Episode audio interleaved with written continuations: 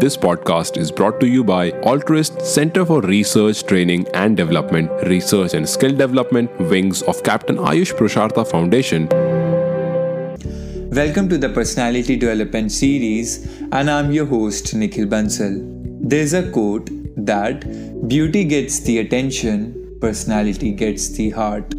Be it your job interview, business meeting, or a love date, you want to walk wearing an impressive personality on your sleeves.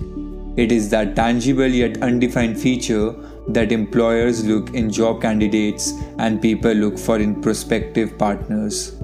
You are a star and personality gives you your shine. Let us tell you some tips with which you can polish your personality. First is be light in mind and heart. When you are light in the mind and heart, it reflects in your behavior with others. People also feel light in your company. One of the ways to be able to feel that way is to not overthink and overanalyze. Don't let any negativity like shame, anger, jealousy, or greed stay in you for too long.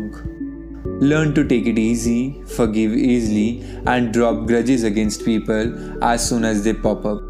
You also feel happy from within, and who does not like happy people? Second is have an opinion.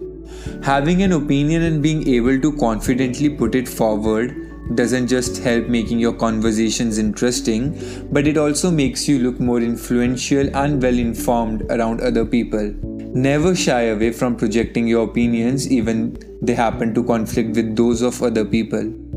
Be well informed about all the relevant stuff in your surroundings and feel free to have opinions. It will make yourself feel important too. Be warm and approachable. We all like people with whom we can easily mingle with and talk to. No one likes a person who responds with a straight face. So be warm. Flash that smile more often. Be friendly and be ready to share and help. Learn to let go. After you're done with a task, let go of your attachment with the result. When you let go, you become free calm, and relaxed, attributes of a strong personality. Be a lion in the face of danger. Don't give in to pressure and face every challenge confidently.